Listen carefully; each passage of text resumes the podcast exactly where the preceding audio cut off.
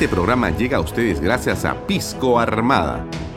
Un pisco de uva quebranta de 44% de volumen y 5 años de guarda. Un verdadero deleite para el paladar más exigente. Cómprelo en bodegarras.com y recuerde, tomar bebidas alcohólicas en exceso es dañino.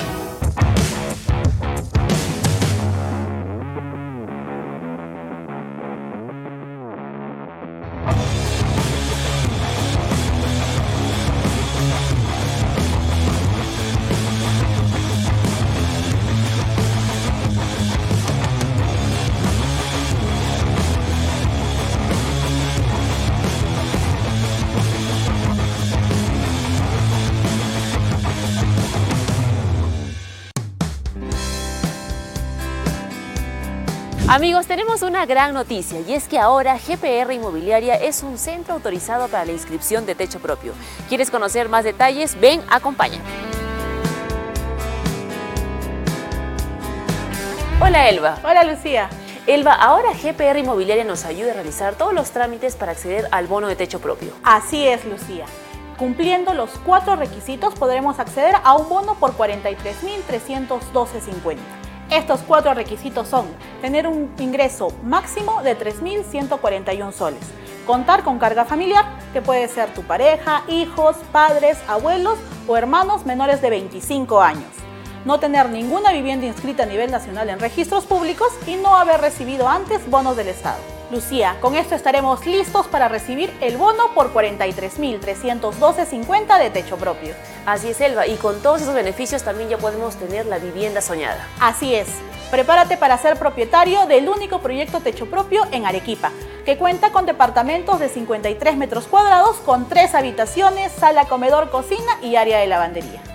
Elba, y justamente lo que nos comentas es que aquí van a encontrar la casa ideal a precios de infarto. Así es, Lucía. Tenemos las últimas viviendas disponibles de uno y dos pisos, con tres habitaciones, sala, comedor, cocina, área de lavandería, además de cochera y áreas verdes. Y todas estas casas también se benefician del bono de nuevo crédito Mi Vivienda. Y no podemos dejar pasar la oportunidad de mencionar los beneficios de vivir en las lomas de Yura. Así es, Lucía. El proyecto no solo te ofrece una vivienda digna, sino también que contará con áreas verdes, pistas asfaltadas, veredas, luz, agua las 24 horas del día, desagüe, alumbrado público, una zona escolar y una zona comercial. Y lo más importante, todo dentro de un condominio cerrado. Y con el financiamiento del BBVA que pone a tu disposición ahorro vivienda, permite que con una simple declaración jurada puedas demostrar tus ingresos y así de fácil adquirir tu vivienda. Amigos, ya saben, no pueden dejar pasar esta gran oportunidad. Elba, para recibir mayor información, ¿cómo pueden hacer? Pueden agendar su cita o visitarnos en el kilómetro 17 en la carretera Arequipa-Yura o llamarnos a los teléfonos que aparecen en pantalla. Perfecto, entonces ya saben que así de fácil pueden ser propietarios en las lomas de Yura.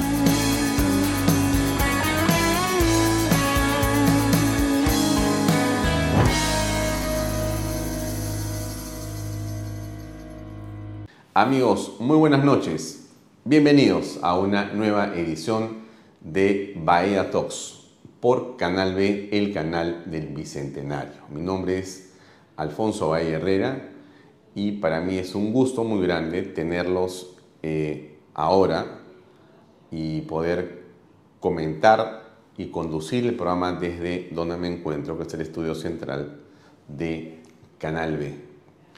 Como ustedes saben, eh, el alcalde de Lima, Rafael López Aliaga, conocido popularmente como Porky, eh, ha dado un mensaje a la ciudad hace unos minutos. Es un mensaje eh, trascendente, es un mensaje importante y creo que sobre todo aclaratorio.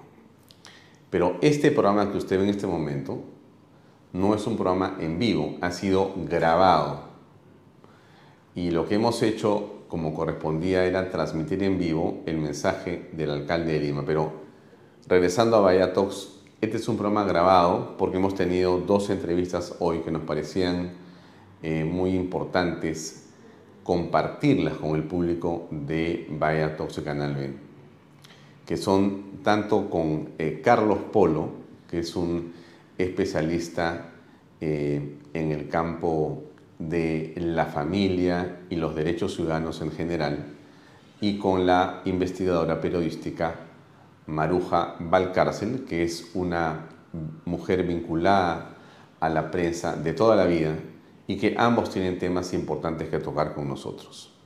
Pero entonces le comento un poco que lo que ha dicho Rafael López Aliaga lo comentaremos de manera extensa el día lunes de la próxima semana. Así es el mundo, hay que acomodarnos a lo que hay.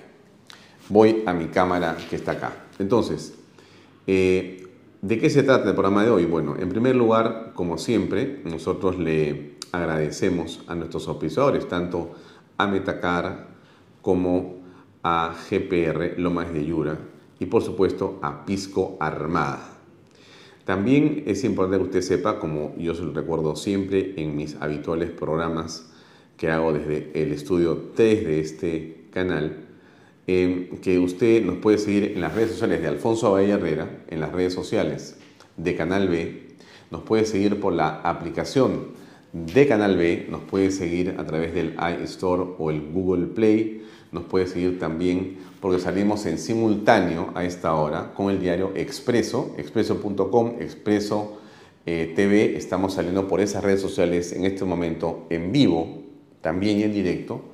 También estamos, como usted sabe, a través de la página web de Canal B, canalb.pe. Eh, usted puede entrar ahí, va a donde dice Canal B Live y nos va a ver tal y como nos está viendo en este momento desde cualquier eh, aparato conectado a Internet. Y como usted sabe, también nos puede seguir a través de nuestra amplia red de cable operadores a nivel nacional. Usted nos puede ver por Yotalan, por Cable Express, por Econocable, nos puede ver por Bantel, nos puede ver por WinTV, una digamos red y un servicio de internet alta velocidad que crece de una manera muy importante en el Perú y a nivel nacional y también nos puede seguir eh, a través de Incavisión y de Amazónica TV. Esta red de cables, como también se lo he hecho saber a usted y se lo reitero nuevamente, es a nivel nacional. Permite que, a ver, donde usted tiene internet, usted puede ver Canal B, sea Costa, Sierra y Selva, directamente a través de nuestra aplicación, poniendo canal.p, nos va a ver ahí, si usted está, como nos ven en Japón, en Australia, en Madrid, en Francia o en Argentina, donde sea que estén los peruanos que nos pueden ver, nos pueden encontrar en cualquier lugar donde hay internet. Pero también los cables nos permiten llegar a gente que lo quiere ver haciendo el zapping desde su televisor. Bien, dicho esto, entonces déjeme hablar un poquito sobre eh, lo que ha sido esta semana y lo que creemos que va a ser el programa de hoy aquí en eh, Canal B. Eh, bueno, quizá lo más eh, importante de la semana tiene que ver lamentablemente con la muerte de este candidato presidencial ecuatoriano.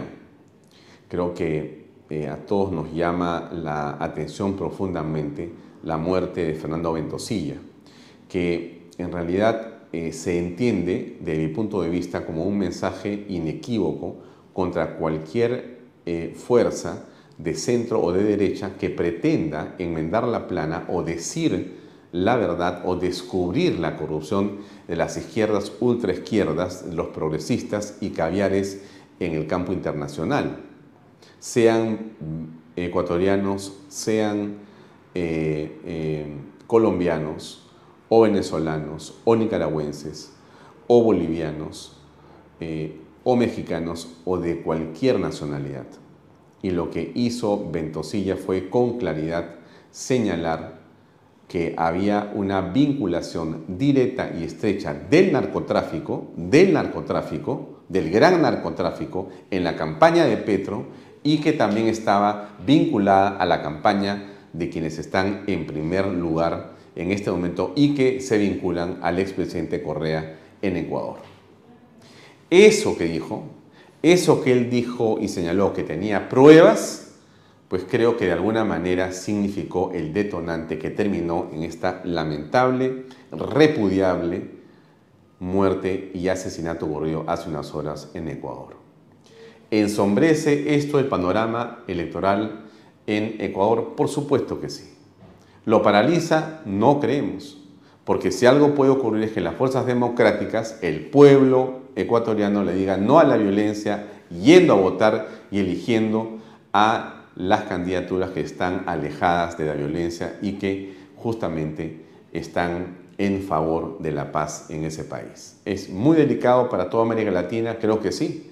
Creo que eso pone un riesgo enorme sobre los sistemas eh, electorales en general. En el Perú tenemos uno que está, como se dice, congelado, aprisionado, se ha quedado en el tiempo detenido.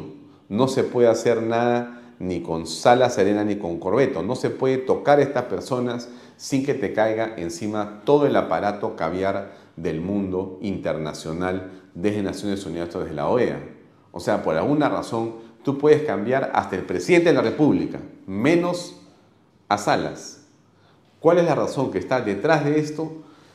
Bueno, no sé, quizá usted se lo puede imaginar. Nosotros simplemente lo señalamos. Basta que, alguien le diga algo, basta que un congresista pida información para que Salas no tenga mejor idea que irse a la OEA a decir, me están queriendo sacar, me quieren vulnerar el, derecho que tengo de trabajar, no puedo ejercer mi función, sálvenme. Contra cualquiera, menos contra Salas Arena. Este es el problema que tenemos en América Latina. Los sistemas electorales que no han visto, mira, no han descubierto la crisis que existía en Colombia. No han descubierto la crisis que existe en Ecuador. No la descubrieron en el Perú. No la descubrieron en ninguna parte. Pero las crisis, el narcotráfico, las malas mañas pasaron en todos sitios. O como si no llegó Castillo y Boluarte a estar en una fórmula presidencial como la que trajo tanto dolor al Perú. Bien, mm, dejo las cosas ahí por un momento voy a hablar de los dos temas. Uno es esta niña menor de edad embarazada a través de la violación y la, digamos, intención y el coro de las ONGs de querer que aborte eh, a esa criatura en su vientre. Miren, podemos hablar horas del tema. Yo prefiero que lo hagamos con expertos. Vamos a hablar primero con Carlos Polo y en la segunda parte de este programa hablaremos con Maruja Valcárcel, que es una periodista muy conocida, que ha hecho una investigación sobre lo que pasa con el aeropuerto de Chinchero. ¿Usted se acuerda de Chinchero? Bueno, todas las, digamos, preocupaciones o todo lo que se supo y lo que no se supo de Chinchero, pues lo vamos a conversar de repente esta noche con la señora Maruja Valcarce. Entonces los dejo ahí, vamos a las entrevistas y después me despido del programa. Adelante, por favor.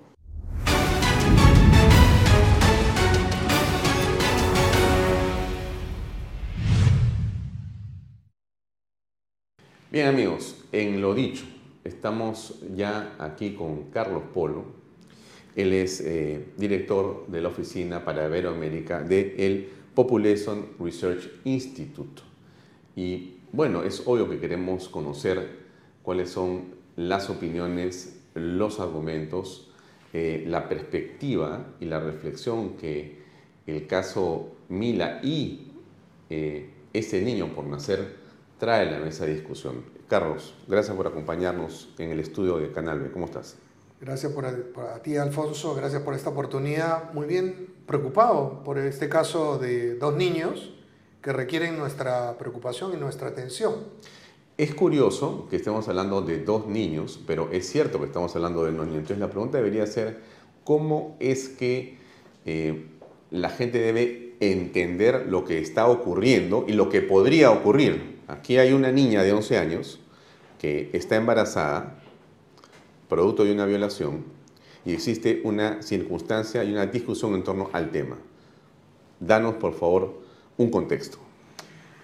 Bueno, el contexto es que aquí hay un caso que ha sido elevado a la opinión pública de una manera que explicaré en su momento, de una manera dirigida, intencionada, a cambiar las leyes del aborto, en el, las leyes del aborto y de la protección a la vida del concebido en el Perú, y que tenemos que estar atentos porque se trata de ayudar a, una niña de 11 años embarazada después de una tragedia, una violencia, una violación, y a su bebé por nacer. Eh, y no debemos permitir que se use como excusa y que se instrumentalice a una niña en función a un interés de un lobby, el lobby del aborto que existe en el país y que intenta cambiar nuestras leyes en función a que aquí el aborto sea legal. Hay muchas cosas que se dicen al respecto. Lo conversamos hace unas horas, eh, inclusive dentro de una mesa familiar, y la pregunta que me hacían es, ¿cómo podemos aceptar que una niña embarazada, producto de una violación, no aborte? Si con el aborto termina el problema. Es una pequeña reflexión que hace alguien eh, joven y dice, eh, mejor que aborte. ¿Qué piensas tú? Mira, ah, pienso que aquí se ha construido una narrativa con mucho contenido ideológico. Eh, acá se pretende decir que el aborto es salud. Y el aborto no es salud. El aborto, para empezar, es matar a un niño por nacer. El derecho a la vida está reconocido constitucionalmente. Incluso en este caso, en que es una niña y obviamente un embarazo a edad temprana tiene una serie de riesgos sobre su salud, una cosa es hablar de riesgos, pero en medicina los riesgos se combaten con cuidados y la medicina actual puede cuidar perfectamente este embarazo. Fíjate, Alfonso, que ante la primera iniciativa de pedir un aborto terapéutico, los médicos de Loreto han dicho que no es necesario y no lo han hecho. Un médico, mi hermano es cirujano, más de 30 años en un hospital de los más importantes acá en el país, un médico va a salvar la vida de sus pacientes. Pero en el argumento se dice que con el aborto termina el problema. No, con el aborto puede ser un gran problema incluso porque es un, es un procedimiento que no está libre de una serie de riesgos, sobre todo cuando son circunstancias difíciles, como un, embarazo a temprana edad. El, el, aborto de por sí, el procedimiento, el aborto provocado, de por sí tiene sus riesgos en el momento, a mediano plazo y a largo plazo también. Mm. Eh, y, en, y, en, muchos casos los ginecólogos lo que, lo que evalúan en cada caso es que es muchísimo más seguro para una mujer, incluso para una niña, continuar el embarazo que seguirlo. No quiere decir que no haya riesgos, pero repito, los riesgos se manejan con cuidados. Y, puede ser que necesite, como se ha dispuesto aquí, una hospitalización, la han trasladado a Lima, donde hay mucho más tecnología, médicos mucho más capacitados, y entonces lo que necesita ella, esta niña que ha sido violada, es atención médica y seguramente también atención psicológica y seguramente también protección legal, aislarla del violador. Ahora dicen que hay dos violadores. Y, y, prodigarle en el futuro una seguridad económica. Quizá hay que ayudarla hasta que pueda valerse por sí misma. Bueno, son circunstancias sin duda eh, muy difíciles, únicas, que marcarán eh, sin duda como lo están haciendo el presente, pero el futuro de esta niña y de su, de su hijo o de su hija. Pero hay algo adicional que vale la pena comentar, ¿no? Eh, no se puede, no se puede resolver un crimen que es el cometido por el violador a través del el crimen que implicaría el aborto dígase claramente el asesinato de ese niño por nacer. Entonces regresamos a un asunto que tiene que ver no solamente con eh, un principio de carácter religioso, sino básicamente con aquello que dice la Carta Magna.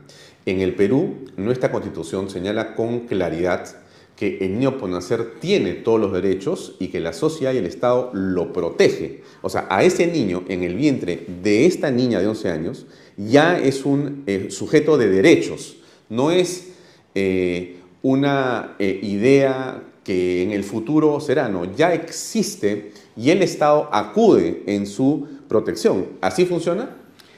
Así debe funcionar. Eso es lo que dice la Constitución, eso es lo que dicen las leyes. A mí lo que me preocupa es lo que ha dicho la ministra de la Mujer y Poblaciones Vulnerables, Nancy Tolentino, en sus declaraciones hace dos días, en los que ha dicho solamente que se va a preocupar de restituir derechos violados a la niña de 11 años.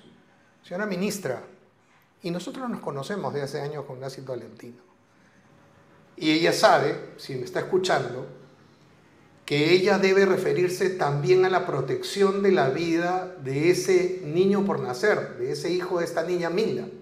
También es su obligación, Nancy, señora ministra, es su obligación defender los derechos de ese niño concebido. No se puede olvidar de él. Es un niño sano, Alfonso. Estaríamos decidiendo la muerte de un niño sano que no tiene la culpa de haber sido procreado en esas condiciones. ¿A quién de nosotros nos podrían negar derechos, incluso el derecho a la vida, por haber sido concebido de alguna manera o porque nuestro progenitor, madre o padre, haya cometido tal o cual crimen? Y otro tema que eh, complica más esta situación es que según información que sigue apareciendo, eh, el caso Mila, la menor, Em, habría sufrido agresiones de más de una persona. Y esto hubiera ocurrido o ha ocurrido durante un tiempo determinado, que no ha sido corto, a sabiendas aparentemente de algunos familiares. O sea que existe una condición de eh, complejidad en el caso para el análisis sumamente, digamos, profundo. No es eh, algo fácil de percibir y tengo la impresión, Polo, tú estás, Carlos, metido en estas investigaciones sobre estos temas en general, pero la pregunta que yo hago es la siguiente, ¿ocurre esto con frecuencia en el Perú? Con mucha frecuencia, no solo en el Perú, en todos los países de la región, diría en todo el mundo. Fíjate que estamos expectando, esperando en el Perú y expectando en los países donde se ha pasado esta película, El Sonido de la Libertad Sound of Freedom. Así es, una, una, película muy interesante que además es también interesante porque es prohibida en otros lugares y criticada también. ¿Por qué una película este, debería, sobre un tema tan importante como los niños, debería ser prohibida? ¿Qué es lo que tiene la película de raro? Aquí hay una posición, Alfonso, permíteme usar esta expresión, pero creo que no hay mejor expresión para esto que hipocresía. Aquí existe una hipocresía generalizada de cierto sector progresista. ¿La doble moral de siempre? La doble moral de la izquierda progresista, eh, de, del lobby del aborto, en que le preocupan, entre comillas, ciertos niños durante cierto tiempo y otros no. ¿No? Acá yo he escuchado a las ONGs que están a cargo de este asunto, Pronce que está a cargo diciendo que le preocupan las niñas violadas. Ciertamente, a nosotros también, no solamente a, a Pronce y a las ONG feministas, a nosotros también pasa con mucha frecuencia. Pero me parece que no nos debemos preocuparnos solo por la niña Mila, sino también por su hijo por nacer. Él también merece nuestra preocupación y nuestra protección. La película Sound of Freedom lo que está mostrando al mundo es que hay gente que se, que se quiere solidarizar para que este crimen sea proscrito y no pase nunca más. Y hay otra gente que combate la película porque le es incómoda políticamente, porque sus aliados políticos tienen este tipo de problemas. Porque se está viendo... ¿Cuál es el tipo de problemas? Eh, eh, violar a los niños, hacer tráfico de niños. ¿La pedofilia? Hacer... Eh, darle víctimas a los pedófilos. Y luz verde, promover, incentivar, ponerse de perfil y finalmente cuando aparecen los crímenes simplemente ser indiferentes en el juzgamiento, en el señalamiento de los amigos. Así es. Porque si fueran coherentes, lo que tendrían que decir es que todas las relaciones sexuales con menores deberían ser violación. La ministra de la Mujer, Nancy Tolentino, hace unas semanas, hablando del matrimonio infantil, tiene una propuesta muy firme para decir, eh, debe estar prohibido el matrimonio infantil porque la relación con menores es una violación y no podemos encubrir una violación. Y al mismo tiempo, el Ministerio de la Mujer y todas las ONG feministas están promoviendo un tipo de educación sexual a la que llaman educación sexual integral, y hay que ponerlo entre comillas, donde le dicen a todos los chicos de temprana edad que pueden tener relaciones con quien sea y cuando quieran, como decía una ministra de España, Irene Montero, de la cual son bastante fans y la apoyan. Entonces, es una contradicción flagrante. O sea, para unos casos sí tener relaciones sexuales, ¿no? Cuando enseñan, y cuando se trata de los casos que ellas promueven, que en este caso es cambiar la legislación del Perú para que haya aborto legal, entonces no. Eso, eso me parece que es hipocresía. Para ir cerrando, estimado Carlos, y dándote las gracias por tu presencia en Bahía Talks, eh, es claro que en el Perú el aborto es contrario a ley y está penado. Eso me parece que queda claro para todos los que nos ven. Es un delito. Y déjame explicarte aquí algo muy brevemente de la parte legal que a veces se presta confusión. El aborto en el Perú es un delito. Es un delito no punible en el caso de lo que se ha llamado aborto terapéutico. Y hay un protocolo. Hay un protocolo que establece un procedimiento cuando el aborto es el único medio para evitar la muerte de la, mujer gestante o para evitar en su salud un, grave, un daño grave y permanente. Solamente cuando es el único medio. Cuando hay otra alternativa, no se trata de un aborto terapéutico. Y, y, esto es lo que tienen que ver las dos juntas médicas que debe haber en todo el protocolo terapéutico. Nuevamente otra hipocresía. Cuando todos estos grupos pro aborto, dijeron que querían un protocolo de aborto terapéutico, dijeron, no, tiene que ser en casos excepcionales, solamente cuando es el único medio, como dice el Código Penal. Y hoy día lo que quieren es ampliarlo a la figura del riesgo. Y vuelvo a repetir, no es el riesgo lo que hablan nuestras leyes, no es del riesgo lo que habla el protocolo de aborto terapéutico. El riesgo los médicos lo pueden manejar. Y de hecho hay alternativas para que no mueran ninguna de estas dos vidas ninguno de estos dos niños. Lo que ellos quieren es un procedimiento administrativo, lo acaban de decir en los twitters varias feministas, algunas de Pronsex, en, en los cuales ellas dicen, estas juntas médicas son un obstáculo para el derecho de las mujeres. Mentira, el aborto no es un derecho de las mujeres, no en el Perú por lo menos. Y solamente cuando dos juntas médicas y un grupo de médicos certifican en la historia clínica que es el único medio para salvar la vida de la madre o evitarle en su salud un daño grave y permanente, y lo tienen que certificar, que no había otra alternativa, se podría hacer un aborto terapéutico según el protocolo. Si no, serían sujetos de una demanda judicial que muchos grupos pro vida, no tengas ninguna duda, estarían evaluando presentar inmediatamente. Muy bien, Carlos, te agradezco mucho por tu tiempo en esta conversación, muy amable. Muchas gracias, Alfonso. Bien amigos, vamos a una pausa comercial eh, y regresamos enseguida con más aquí en Bahía Talks por Canal B, el canal del Bicentenario.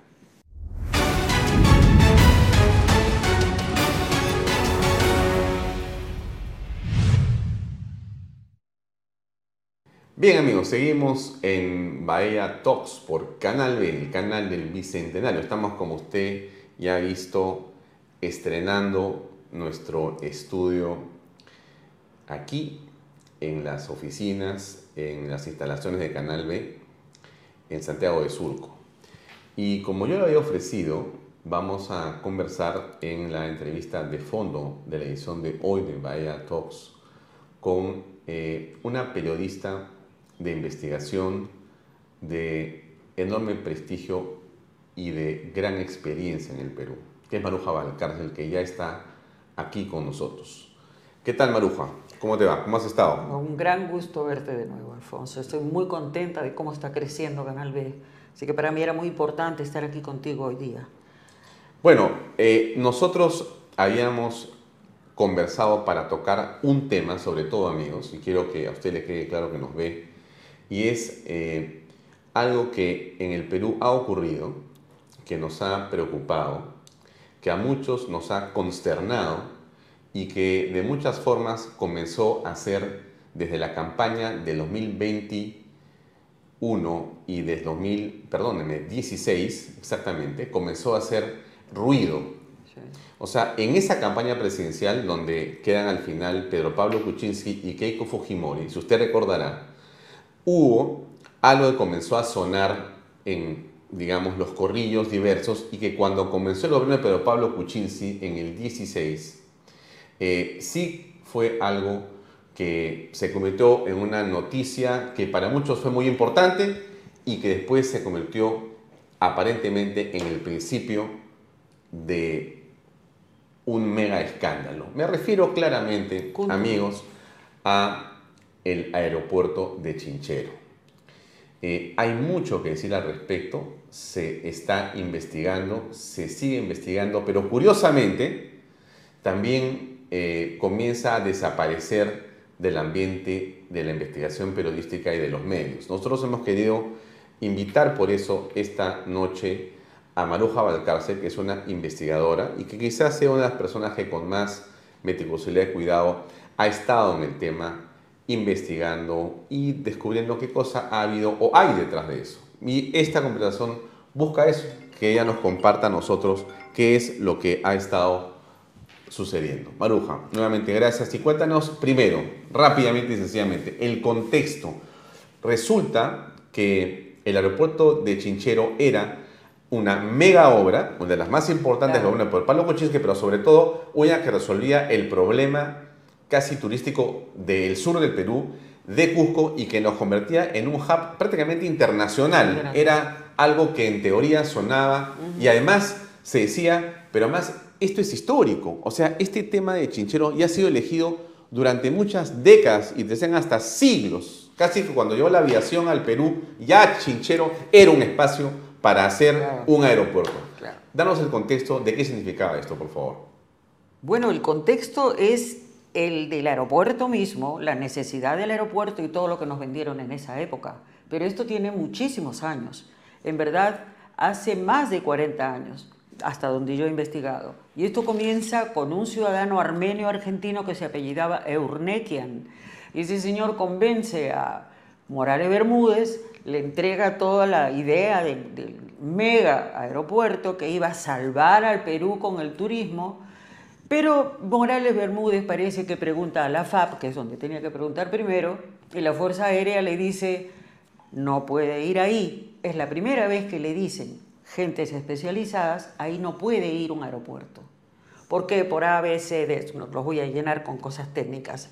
El asunto está en que Morales Bermúdez lo archiva. No, pero la pregunta es ¿por qué no puede ir ahí? ¿Por qué Hay no un puede? asunto que me dicen a mí, eh, la altura es demasiada. No solo eso. Eh, tienen que llegar eh, prácticamente... Son este, 5.000 metros. Y si el avión despega, no puede con el tanque lleno. No sé cómo... Es que lo del tanque lleno está bueno, eso también está en mis investigaciones. Porque ¿Por qué no que- es bueno el lugar? Porque, mira, para comenzar, es un problema de vientos. Los vientos son vientos cruzados. No hay manera de que eso lo arregles, ni lo puedas controlar con nada. La OASI, que es la organización sin la cual no hay un solo pájaro que vuele sobre el cielo de Perú, ellos también dijeron en su momento no se puede, por los vientos. Pero después viene el otro estudio, el de las montañas, la altura a la que tendría que subir un avión. Antes los aviones tenían cuatro motores en las alas, después dos. Y ahora, ¿cómo harían de fuselaje ancho? Con el peso que tiene el avión, la carga del combustible, la carga de los pasajeros. No hay posibilidad alguna de que con esas montañas de 5.000 metros de altura el avión pueda decolar con facilidad porque no tiene fuerza para hacerlo con ese peso. Y tendría que enrumbar así, dar una vuelta en curva a esas montañas que tiene enfrente y se va a estrellar. Pero, a ver, un ratito. Sentido común. Sentido Los común. aviones son más modernos. No sé, El pe- pesan. el pe- peso eh, no, no sé. Pesan menos.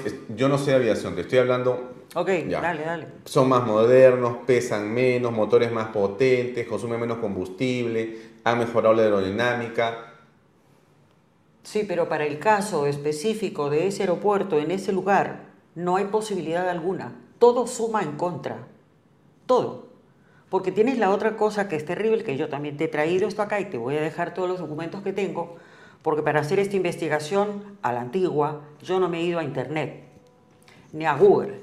Yo he investigado donde están las personas que saben de esto. Saben de aire, saben de tierra, saben de subsuelo. Ese es el otro gravísimo problema. Están los estudios que indican que es inviable un aeropuerto ahí porque tendría que sostener al momento que aterrizan las llantas, el avión, con el, el fuselaje y con todo, en un suelo que no está capacitado para recibir ese peso. Ya, pero, pero Natito, No, otra pero- vez. Pero tú eso lo construyes. Sí, O sea, perdóname, hacen aeropuertos sobre el mar. eso es otra O sea, cosa. hacen ciudades sobre el Ah, mar. Ahí sí podrían. En Japón los aeropuertos se hacen sobre el mar. ¿Por qué no podrían estar sobre eh, una tierra que puede tener mucha- muchas yo condiciones te- complejas, pero haces digo- unas cosas, un cimiento más profundo, yo te digo- más concreto? No sé, que esté abogado del diablo, porque si no va a ser aburrida esta conversación. No, perfecto. Es que el problema que tiene ese sitio, como en otros países del mundo, es que lo que se llama la napa freática es una suerte de ríos o lagos que están debajo de la tierra, está como muy alto y muy pegado a lo que es la superficie.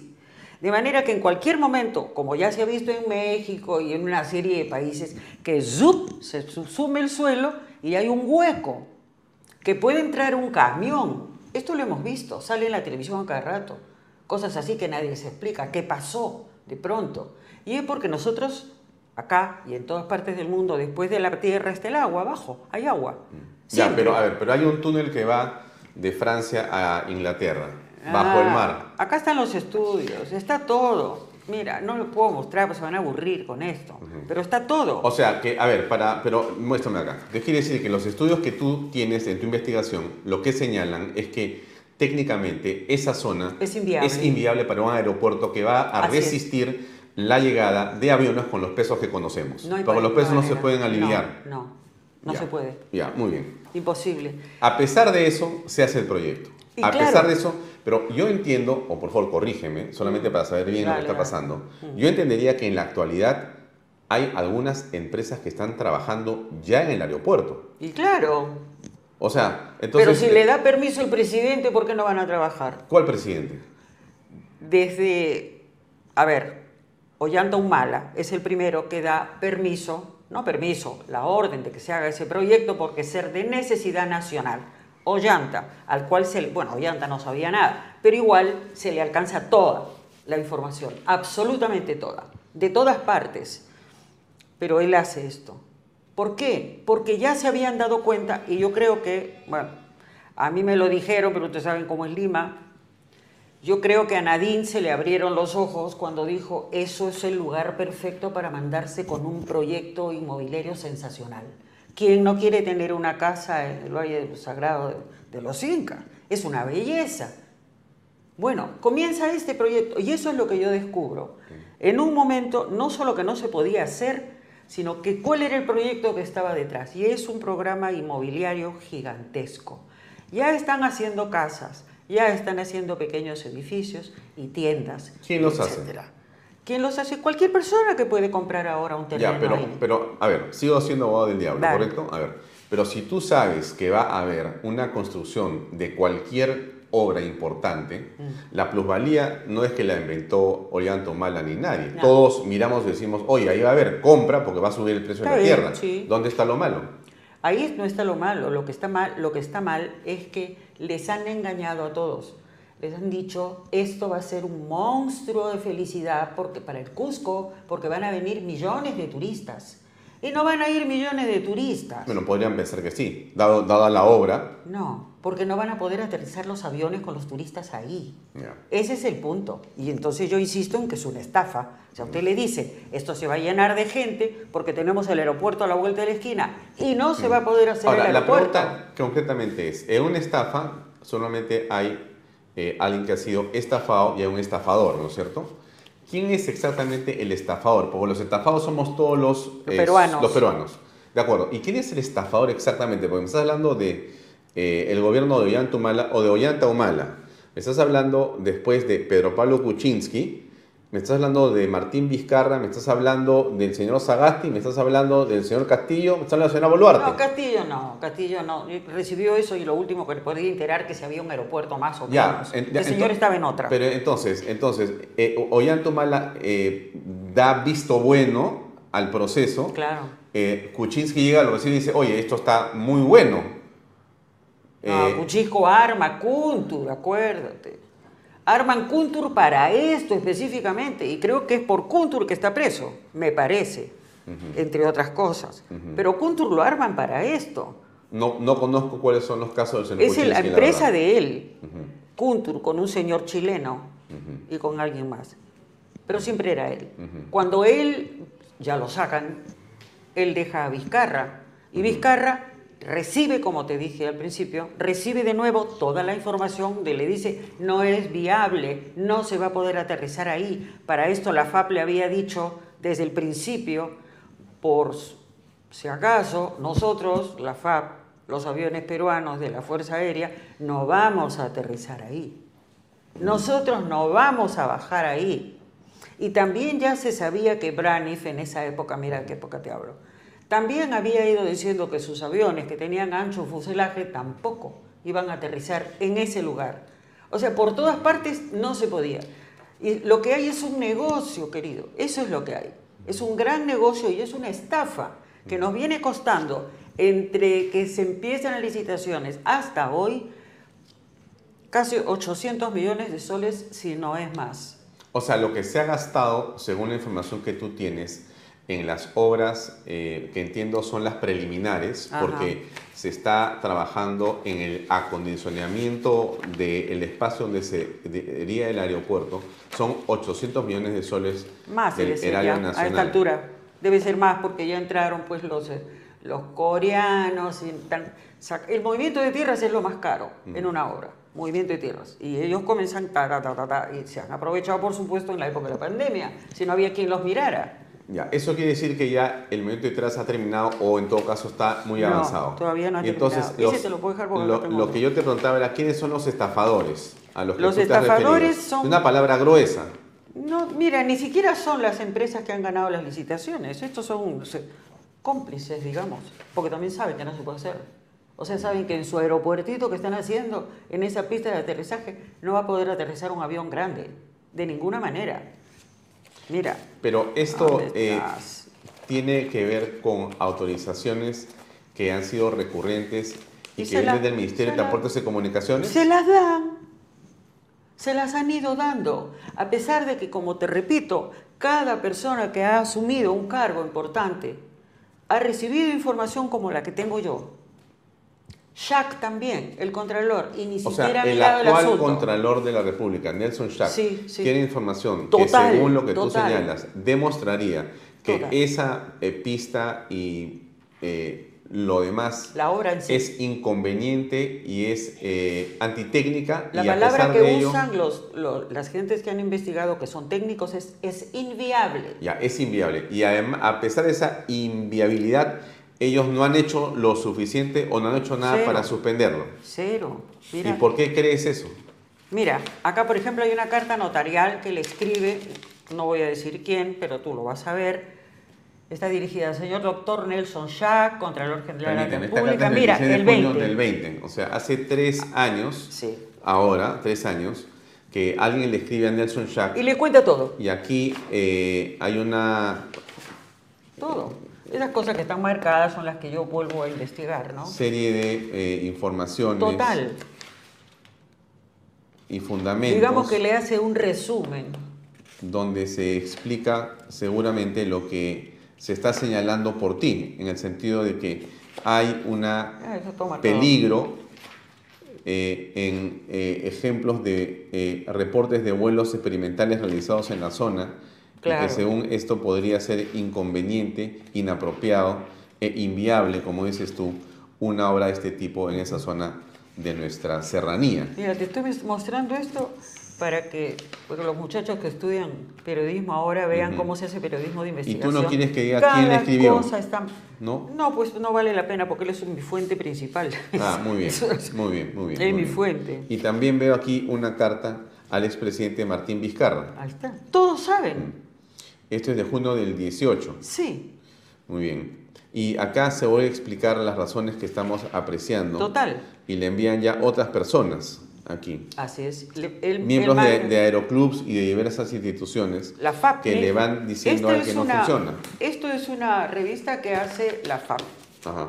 Y acá yo logré que escribieran esto, mm. o sea, les pedí que me dieran información y ellos decidieron Pero la FAP está de acuerdo totalmente en desacuerdo. En desacuerdo, pero no aparece por la carátula. No, dice Chinchero, patrimonio histórico, ese es Chinchero. Ah, ya, Chinchero, no el aeropuerto. No, el aeropuerto. Ah, ya, bueno, no tengo una mala lectura. pero también está lleno de tachas mías y rayas y cosas que yo debo preguntar. Y esta revista. Pero acá yo te la puedo dejar esa Esta revista, es de abril 2018, la época en que recibe este, el señor Vizcarra Y aquí, según lo que tú señalas, existe una explicación eh, o las posiciones están expuestas en torno a la situación y perspectivas. Es lo que dice este artículo. Ya. No, no conozco Es el un artículo, artículo estoy leyendo muy recién. grande que donde también hay una especie de cronología de los hechos. Ya. Y acá, según tú, lo que se señala es de que es inconveniente. No se puede, inviable. Inviable. Inviable. Acá hay algunas recomendaciones que dicen, por ejemplo, constituir una comisión de alto nivel conformada por instituciones expertos en la materia eh, a fin de proponer alternativas integrales eficientes, rentables, Claro. sustentables y sobre todo costos reales Claro. para realizar este proyecto. O sea, alternativas. No, para realizar el aeropuerto, un aeropuerto, pero en Chinchero no. Mm, no en eso, Chinchero. eso es lo que se reafirman todos los, los que saben de esto. Mm. Los que conocen de la tierra, de los subsuelos, de los vientos. Por eso el primer artículo que yo escribí se llamaba Chinchero, el viento y las montañas. Mm, Porque dice, aquí relato todo eso. El gobierno actual y las anteriores administraciones insisten en construir el aeropuerto en la localidad de Chinchero, sin contar con estudios completos ni Claro. concluyentes sobre la real viabilidad y el impacto operacional, social y Claro. ambiental, cultural y económico Tal cual, que generaría. tal cual, así fue. Ya, y aquí y sin embargo una- les otorgan la construcción. Bueno, pero a mí me da la impresión, por lo que veo en los medios, es que nadie le importa esto. No les importa un pepino. Yo no lo entiendo. Solamente a nosotros que nos ha ocurrido llamarte para escucharte. Pero yo tengo todo. O sea que yo le quiero decir, la presidente, Ah. la- ¿dónde estoy? Ahí. Esa es tu cámara. La presidente en este momento también, como se lo dije en algún momento a Sagasti, tiene la oportunidad de por lo menos preguntar qué está pasando ahí. Y si ve que está pasando, que le alcance la FAP, que le alcance la Fuerza Aérea, ellos tienen toda la información, la que yo tengo y más. Para preguntar cómo es que ha pasado esto hasta hoy. Tiene más de 40 años este proyecto, que es inviable. Señora, usted puede hacerlo. Yo se lo pedí a Sagasti, fue el último presidente que se lo pedí y no hizo nada. Todos los presidentes que he mencionado tienen la misma información que tengo yo. Es inviable. Pero usted, que históricamente tiene que hacer buena letra, señora, yo le pido que usted investigue un poco, pregunte a quien tiene que preguntar. Y la pregunta es, si tú te reuniste con Francisco Sagasti, No, no me reuní, no lo conozco. Solo le escribí. ah, pero ¿cómo- ¿te consta que lo- le, le llegó? Yo lo escribo a manera de novela, pero acá está la información que le llegó y está el sello de recibido ¿De dónde? ¿De Palacio de Gobierno? de Palacio de Gobierno Pero y de no te- Jack no- el no- sello de recibido. No te consta que lo leyeron. Yo no creo que les importe. Por eso no los leen siquiera. Pero el sello de recibido está.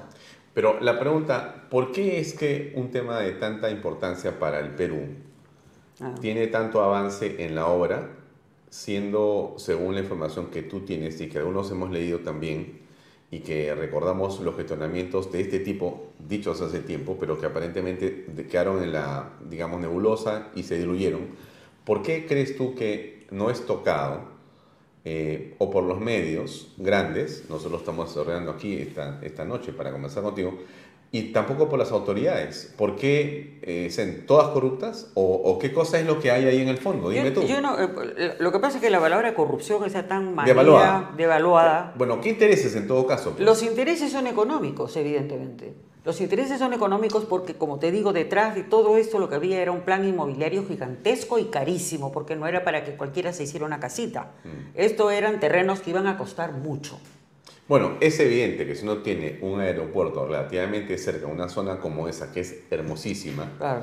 lo que sea que pongas, en verdad, te va a dar dinero. Pero ahí van a poder que Pero la, hacer la- avionetas. pero, pero, pero la pregunta es, pues, este, qué buena inversión, dirán algunos, para el país. No es una buena inversión, nos está costando muchísimo dinero y no va a cumplir su propósito. O sea que, a ver, tú no crees que vas a aterrizar tú nunca en Chinchero. No, porque yo sé que es eso. Yo no iría. ¿Y tú crees que se estaría haciendo un aeropuerto con esas magnitudes de inversión? Y me imagino yo con las autorizaciones de los organismos internacionales, porque un aeropuerto no se hace porque, salvo Castillo que hizo el aeropuerto o el aeropuerto en su casa, pero todos los demás sobre todo los estados, cuando hacen un aeropuerto, no lo hacen porque a alguien se le ocurre, lo hacen con una debida planificación y con las autorizaciones técnicas, me imagino. Eso sería en un país de verdad. Aquí no pasa así. No, un ratito, entonces, para aclarar mi punto, entonces, ya lo que debería ser así, quiere decir que este aeropuerto de Chinchero, que es históricamente algo que tiene una proyección hacia atrás o una historia bastante importante, Ah. no podría decir, no, esto lo han, lo han improvisado, esto lo han hecho así nomás a las, a, las, a las volandas, como diría mi viejo, sino que aquí lo que están haciendo es algo que tiene también la aprobación y el dedo arriba de los organismos internacionales. Es la, la impresión que tuviera yo. Y entonces por eso lo siguen haciendo. Y entonces el gobierno que viene nuevo dice, oye, pero si esto pues tiene acá las autorizaciones de todas las cosas sí, que sí. vamos a estar discutiendo, deja nomás que hagan en el aeropuerto. Ya vas a volar ya. Es que esas empresas, en el momento en que el que se gesta el proyecto, no eran tan fuertes como hoy. Hoy exigen una serie de requisitos para que tú puedas hacer algo que involucra la seguridad personal de quien esté dentro del avión. Porque estos se van a encontrar con una montaña en algún momento y van a morir de cientos de personas en un vuelo. Hoy día la OASI ya no trabaja como antes, porque ya todas estas organizaciones están un poco en las Naciones Unidas. Es mucho más difícil. Pero antes, si tú le sueltas algo de dinero a un funcionario, ¿acaso no sigue pasando? Te da permiso de cualquier cosa. O no mira, ¿qué es lo que han hecho con este proyecto? No miran. Te voy a dejar las copias de los personajes importantísimos con la responsabilidad que tenían sobre la vida inclusive de los pasajeros que han ido aprobando decretos supremos de urgencia y han seguido haciéndolo. Y los demás todos felices, porque ya en ese momento que se gesta este asunto, ya estaba el Club de la Construcción. Y si estaba el Club de la Construcción, pues no mucho que contar. Ya, Ya, pero, sabemos. pero para tenerlo con claridad, en este eh, proyecto del aeropuerto de Chinchero en Cusco, no están metidas empresas del Club de la Construcción. Claro que sí, Graña y Montero. En la actualidad, Ahorita no creo, porque ya hasta le han cambiado el nombre. No, pero insisto, pues, ¿el nombre nuevo también está metido o no sí, sabes? Sí, Porque tú estás investigando. sí, no, Y- pero ya no hay nada que investigar. No, como que no, pero si esto continúa, ¿cómo no se va a seguir investigando? No. Tú me dices que investigaste esto hace, hace algunos años. Pero investigué hasta que ya lo comenzaron a hacer. ¿Qué vas a investigar? Ahora tendríamos que ir. Para eso está Shaq. Entonces la pregunta- Señor Shaq, vaya y dése una No, pero- vuelta. pero la pregunta que yo te hago es, tú no sabes si están las empresas del Club de la Construcción No, o ahora, las nuevas empresas Las trabajando. nuevas. No ahora sabes. están las nuevas, pues están los coreanos. Pero los coreanos no son del Club de la Construcción, son coreanos. Sí, pero no están como estaban acá los, las otras más visibles y que Pero, tienen pero- juicios. Pero, a ver, para hablar con, con- con seriedad y claridad, estimada Maruja, ¿tú tienes pruebas de que las empresas del Club de la Construcción o con nombres nuevos están trabajando en este proyecto? ¿Tienes pruebas de eso? ¿Con Sí. nombres cambiados? Están. No, no me digas están, porque cuando imputamos. No, sí, yo sé, tú quieres que yo te traiga un no, no, no, documento no, de no eso. me lo enseñes, basta que tú lo digas y lo probarás si alguien te pregunta. Yo lo que trato es de preguntarte a ti para que quede claro solamente, porque la gente dice, oye, pero están o no están. Sí, pero más o menos no. ¿Están o no están? Pueden estar perfectamente con testaferros. Todo eso se hace. Pueden estar, Sí. podrían estar. Claro que sí. Pero no sabemos si están. No, yo no lo sé ahorita, porque Ya, yo paré de investigar Oh, ok, desde el momento No, en el que ya se dio esto y comenzó a construirse otra vez. ¿Cuándo paraste de investigar? Hace un año y medio más o menos. Muy bien. O sea, prácticamente, eh, Con tres años antes que llevo investigándolo. ya. De acuerdo, o sea, tú Y en eso conseguí todo y supe todo. Ya después... en el sí, 21 te detuviste y El 21, investigaste hasta el 22 más o menos casi. del 19 El- así es. o el 18 en adelante. Así es. Hasta el 21. No, claro, yo lo tengo estudiado Tres desde años el más o menos. 16, más o menos, que vengo dando Ya, vueltas a ver qué cuatro es y esto, cómo años. es esto. ¿Tienes Sí. alguna, alguna razón por la cual estás interesada en este caso? Hay muchos casos importantes, este es uno sin duda, pero por alguna razón te pareció que esto llamó tu atención como, digamos, investigadora periodística? No, yo adoro mi país. Este es mi país. Entonces, no se me da la gana que sigan haciendo lo que quieren. Ese es un proyecto mm, que podría haber sido maravilloso, pero si lo que querían era más turismo, turismo para el Cusco, pues entonces que duplicaran la capacidad receptiva del Velasco Astete, como estamos haciendo aquí ahora. Pero, perdóname un ratito. No tenían que hacer- romper. Ya, pero yo no sé de, una- yo no sé de, de- de aeropuertos, pero mm, No, yo tú- entiendo que Velasco Astete no va para más en Cusco. Por eso es que lo hagan a paralelo, como el que ¿Cómo que estamos paralelo? haciendo. Se puede, tienen el sitio. Eso también se vio. Pero en esa zona ya no entra más, más pistas en el Velasco Astete. Sí se puede. Un poquito más allá se puede y no molesta a nadie. Pero bueno, ese sí se puede. Es una eh, opinión tuya. No, no, son los estudios que tienen todas estas gentes. ¿Tienes alguno que me puedas mostrar con Te respecto voy a a, eso? te voy a yo- dejar, no todo, pero te voy a dejar algunos documentos. Porque ese tema es fundamental. Yo entendía, insisto, de lo que he escuchado, de que efectivamente el Velasco Astete puede ser mejorado porque realmente hoy día da pena, Claro, pero más claro. allá de que da pena el aeropuerto, porque puede darle una serie de retoques, pero no se puede hacer una segunda pista en esa zona. Mira, mira. Y justo porque eso es lo Acá fundamental. me estás dando una cosa interesante, ¿no? Ah, pagos realizados con documentos probatorios tengo. Te mueres. Pagos realizados aquí. a las personas que han estado interviniendo en el proceso de, de construcción. Ya, pero la- un pago no es una cosa ilegal.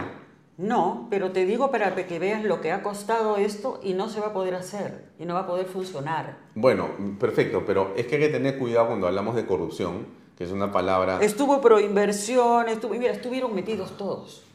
Bueno, siempre difícil. sabemos que en la corrupción están metidos también muchas eh, organizaciones, pero hay que puntualizar porque la responsabilidad penal es hay, uno- individual. hay unos estudios técnicos de carácter pronáutico presentados por la consultora Advanced Logistic Group. Tararara. Y hay, hay otros individuales consultas a los Claro, fabricantes pero- de aeronaves Embraer, Boeing, Airbus, si sus respectivas aeronaves podrían operar rentablemente en Chinchero, inclusive con un motor fallido. Ellos dijeron que no. O sea, no van a venir aviones de afuera, no van a aterrizar aviones de fuselaje ancho. Yo he escuchado ese comentario con insistencia y en el momento lo hemos repetido nosotros también, creo que estoy escrito un artículo al respecto. Pero eh, yo no sé, por eso te hablo de tecnología, porque finalmente la tecnología, mi estimada Maruja, resuelve muchos problemas. Yo no sé si la tecnología puede hacer tanto como para que eh, los aviones que normalmente no podían, ahora sí pueden. No tengo idea si los motores han mejorado, si la calidad, el consumo, el peso, porque, porque todo pues este, evoluciona. De repente Claro, ya sí, se puede. Te puedo, te puedo decir una cosa que puede parecer una cosa graciosa, pero no lo es. En este momento yo creo que eh, desde Estados Unidos están usando lo que le llamaríamos retroingeniería y se están alimentando de las naves espaciales que sí han aterrizado y que se han caído y que sí las tienen. Así que la retroingeniería, que es ahora que tú puedes llamar a un aparatito que está ahí, el Bluetooth, tú le hablas y te contesta y pone la música que tú quieras. ¿Dónde están esas ondas? Por supuesto que la tecnología de hoy puede hacer muchas cosas, casi que parecieran mágica, magia, pero acá dice, no existencia de un estudio integral de espacio aéreo, no se ha hecho nada de eso. Es lo más irresponsable que he visto en toda mi vida.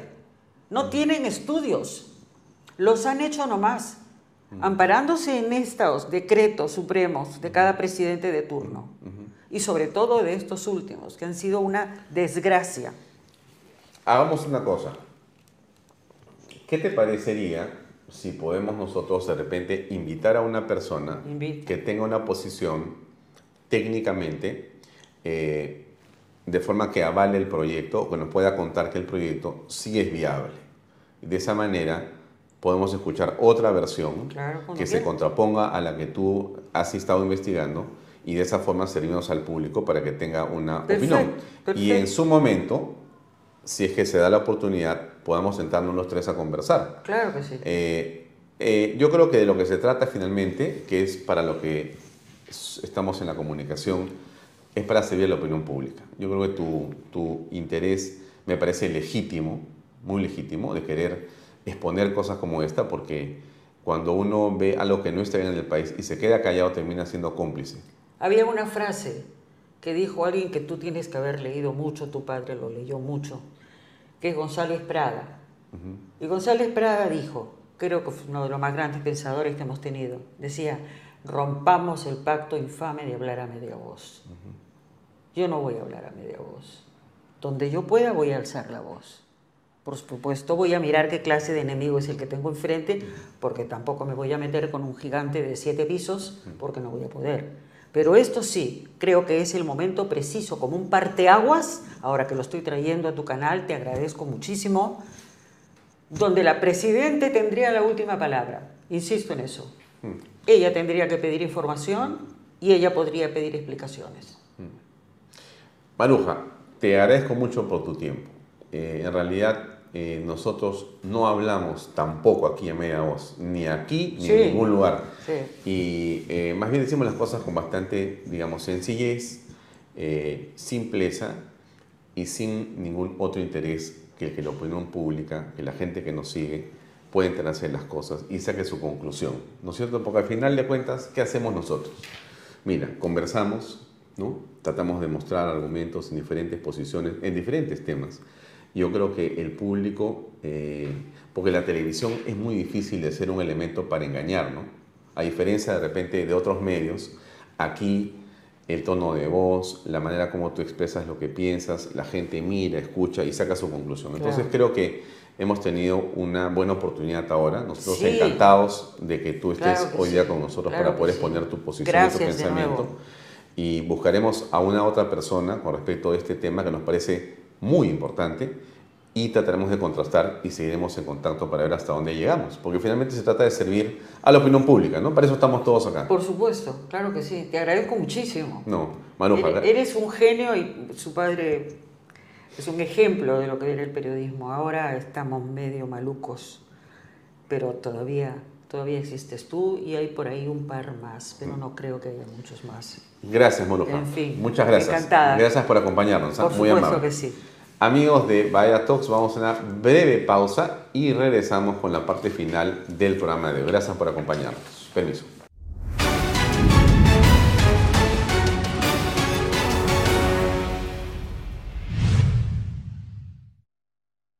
Bien amigos, les agradezco sinceramente por su tiempo. Eh, vamos a continuar trabajando desde este set tan cómodo, con tantas... Me miran acá, por favor, gracias. Me miran acá, muchas gracias. Tenemos cámaras para todos los gustos, esto es una maravilla. Eh, dentro de poco voy a grabar con tres cámaras acá para hacer aquí, acá y más allá. Pero en todo caso, le agradezco mucho por su tiempo de acompañarnos en este programa el día de hoy. Lamentablemente hemos tenido que grabar el programa eh, y el día lunes comentaremos in extenso lo que ha dicho el alcalde de Lima. Eh, creo que eso es todo. Yo siempre le agradezco a usted, a usted, a usted amigo, le agradezco por su tiempo, le agradezco por su cortesía, le agradezco por sus comentarios, por su compañía. No sabe lo importante que es para nosotros que usted nos acompañe en las redes sociales, que siga este programa, que siga este canal, que comparta los contenidos, que nos critique de manera constructiva. Todo lo que hemos hecho, todo lo que estamos haciendo en Canal B, solamente lo hacemos para y por usted y gracias a usted. Así que de eso no se olvide. Mi cámara por acá. Me despido de usted hasta el día viernes, perdón, hasta el día lunes con mucho aprecio y cariño. Que tenga un buen fin de semana. Los que pueden ir a misa, que lo hagan. Gracias. Muy buenas noches. Permiso. Este programa llega a ustedes gracias a Pisco Armada un pisco de uva quebranta de 44% de volumen y 5 años de guarda. Un verdadero deleite para el paladar más exigente. Cómprelo en bodegarras.com y recuerde, tomar bebidas alcohólicas en exceso es dañino.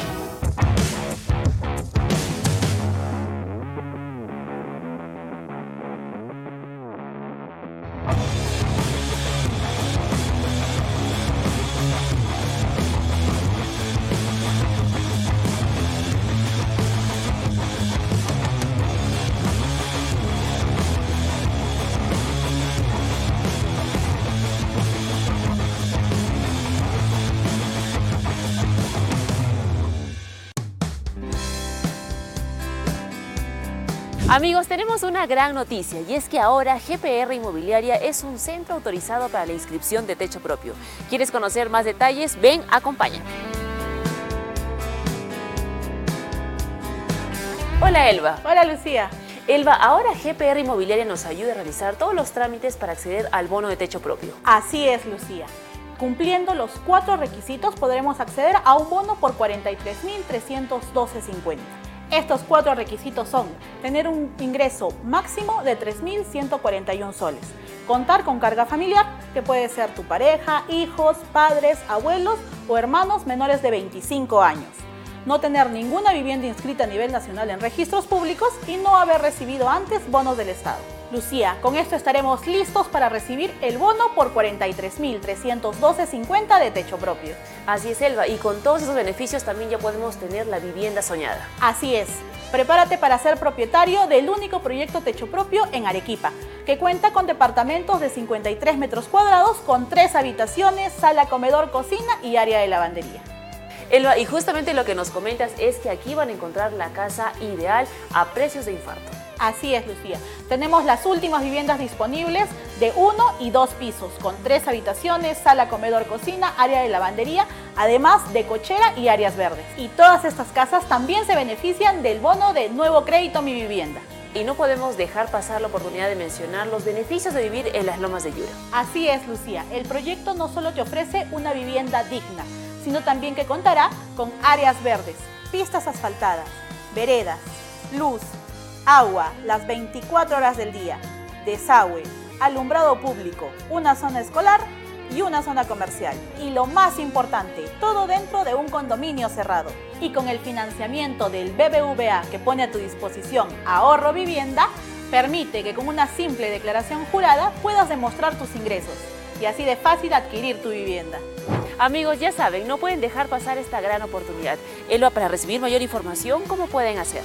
Pueden agendar su cita o visitarnos en el kilómetro 17 en la carretera Arequipa-Yura o llamarnos a los teléfonos que aparecen en pantalla. Perfecto, entonces ya saben que así de fácil pueden ser propietarios en las lomas de Yura.